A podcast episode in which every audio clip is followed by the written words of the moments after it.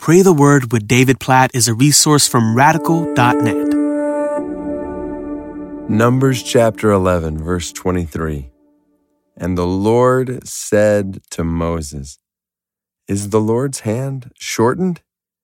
Now you shall see whether my word will come true for you or not. What a great, penetrating, powerful question. Is the Lord's hand shortened? God says. Is my hand short? The, the context here is God's people are complaining that they don't have food and they're grumbling that they would have more food if they were back in slavery in Egypt.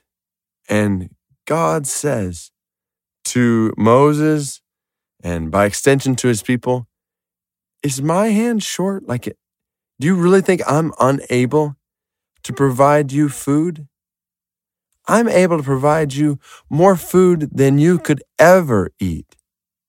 My hand is not too short to help you. My hand is not too short to save you. And we, we know that. So it's obvious. And God provides food in Numbers chapter 11 and provides quail for his people more than they wanted, even.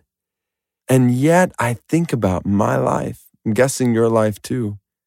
We sometimes start to think that God's hand is short.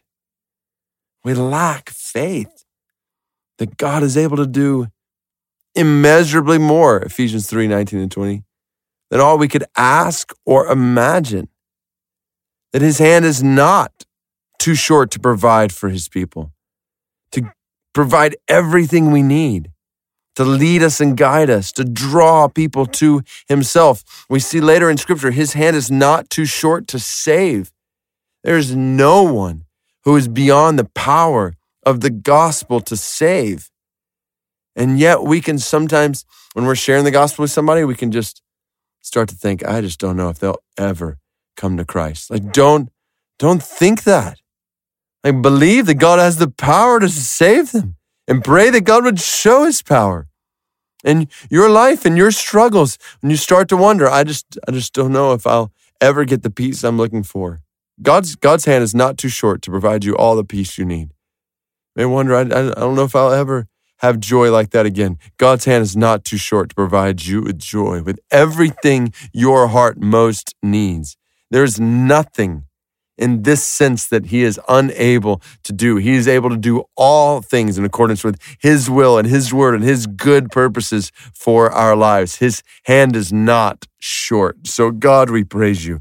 We praise you that you don't have a, a shortened hand. You are not weak.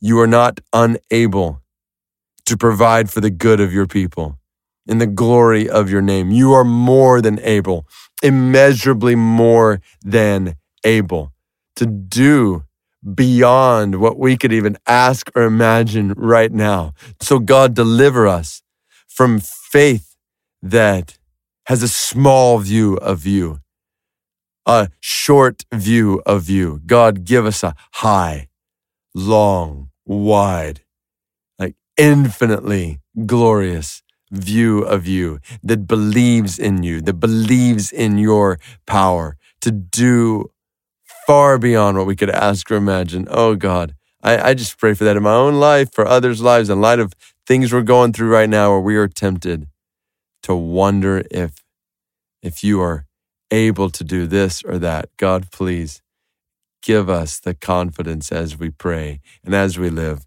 You are more than able to do all that you desire and all that we desire for your glory.